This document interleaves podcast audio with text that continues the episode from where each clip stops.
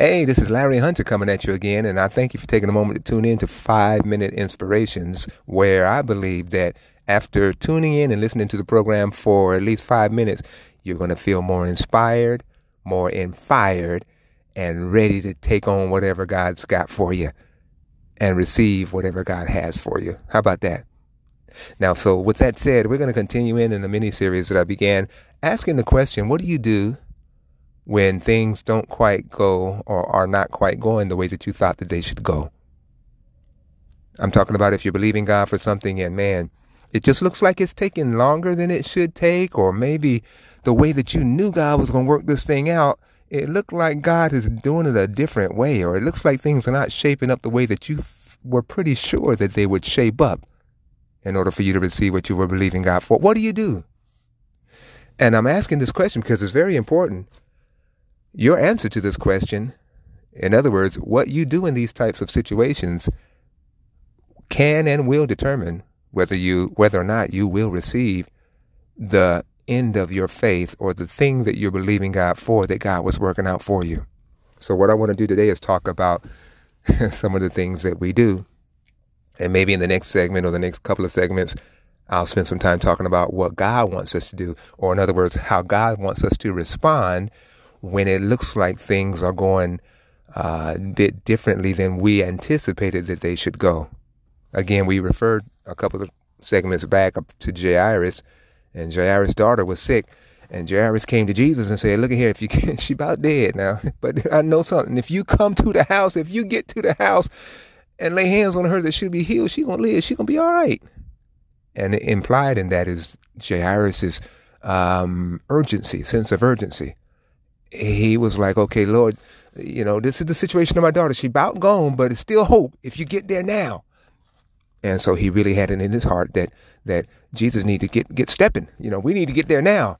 Well, that's what Jairus had in his mind. But man, this lady comes up and she's been believing God too, and she's got her own situation she's dealing with, and she done walked all from from home with this issue of blood, and and now she's trying to bust through the crowd because she had it in her heart that if she can just get to Jesus, touch the hem of his garment, she's gonna be made whole of this infirmity, this flow of blood that she had had for twelve years. She fighting through the crowd and everything, and she breaks through and she gets there. Glory to God, and she gets healed. and, and make a long story short Jesus asked, "What's going on? Who you know who touched me?" And she came up and she started testifying. And the Bible says she told the whole truth. So she took some time.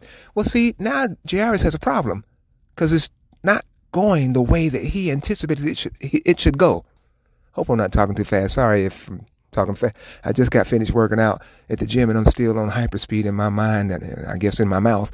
I'm trying to slow it down a little bit. Take a couple of deep breaths. Y'all take a breath with me. okay, it's all good now. so, what do we often do when we have a delay or when it looks like things are not shaping up the way that we thought? Many times we complain, right? We complain about, I don't know how long it's taking or, or why in the world is it happening like this? I don't know what's going on. I just don't understand God sometimes, you know, complaining. That's one of the things that we do. Another thing that we can find ourselves doing is we throw the blame. Hmm?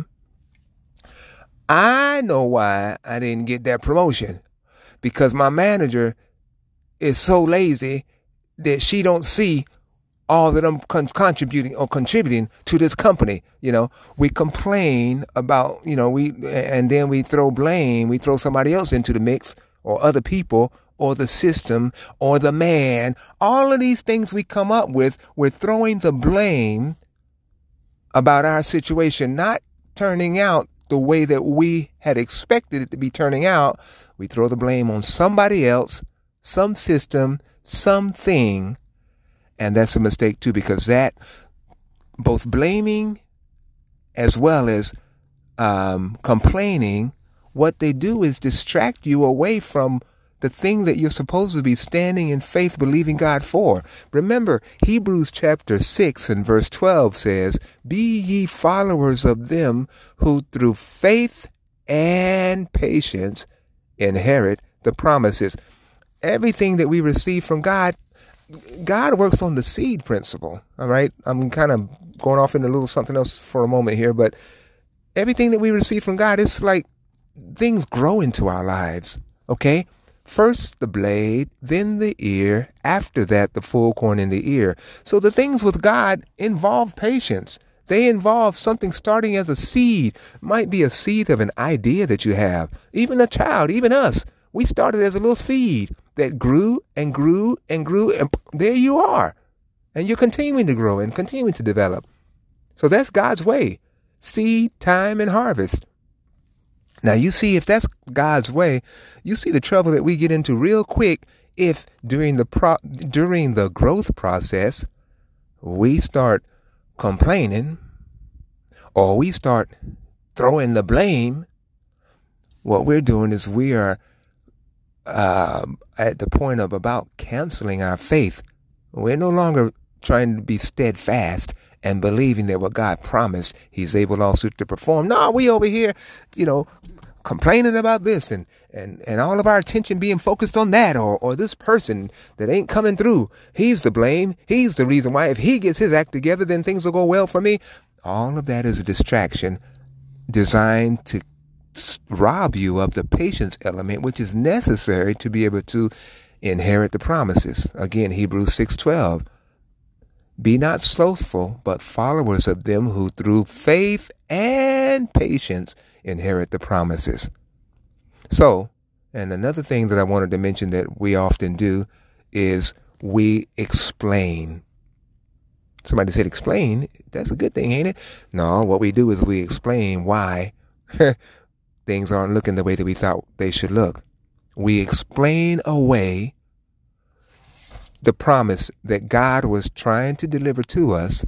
We explain it, oh, okay, it's because uh, let me see if I can give you an example of explaining.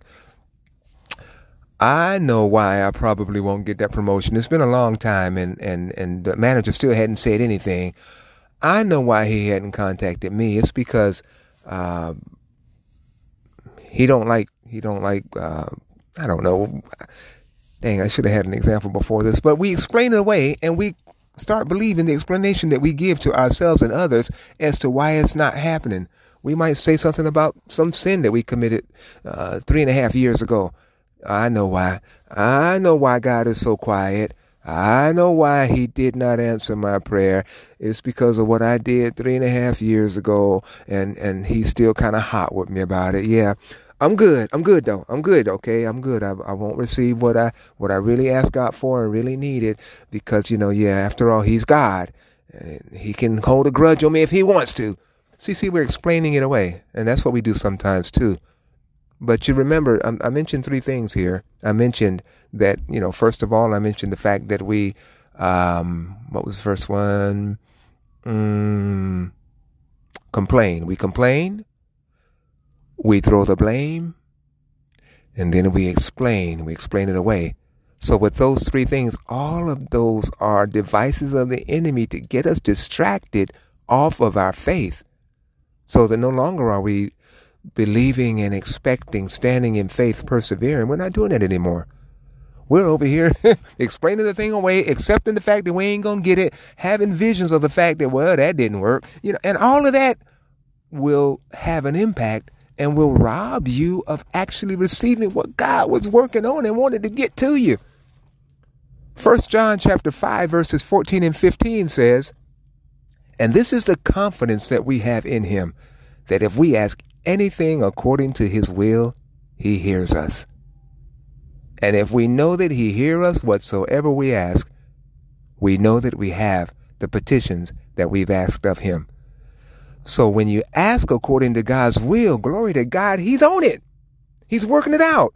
But now you have to employ faith and patience in order to inherit the promise. So you see the devil's game, right? He's got all of these strategies to get us off into complaining, to get us off into throwing the blame, to get us off into explaining it away so that he can keep us from hanging in there until the manifestation has a chance to grow up out into our lives. Are you with me? Okay, I'm gonna close it down right here, but I hope that you got something out of this. Let me hear from you. Okay, you know I always want to hear from you. That encourages me to keep going, and uh, and uh, I believe that this did speak to you in some way today. Okay, this is Larry Hunter, Five Minute Inspirations. I thank God and I thank you for giving me another opportunity to share with you words that encourage and thoughts that inspire. See you next time. Bye bye.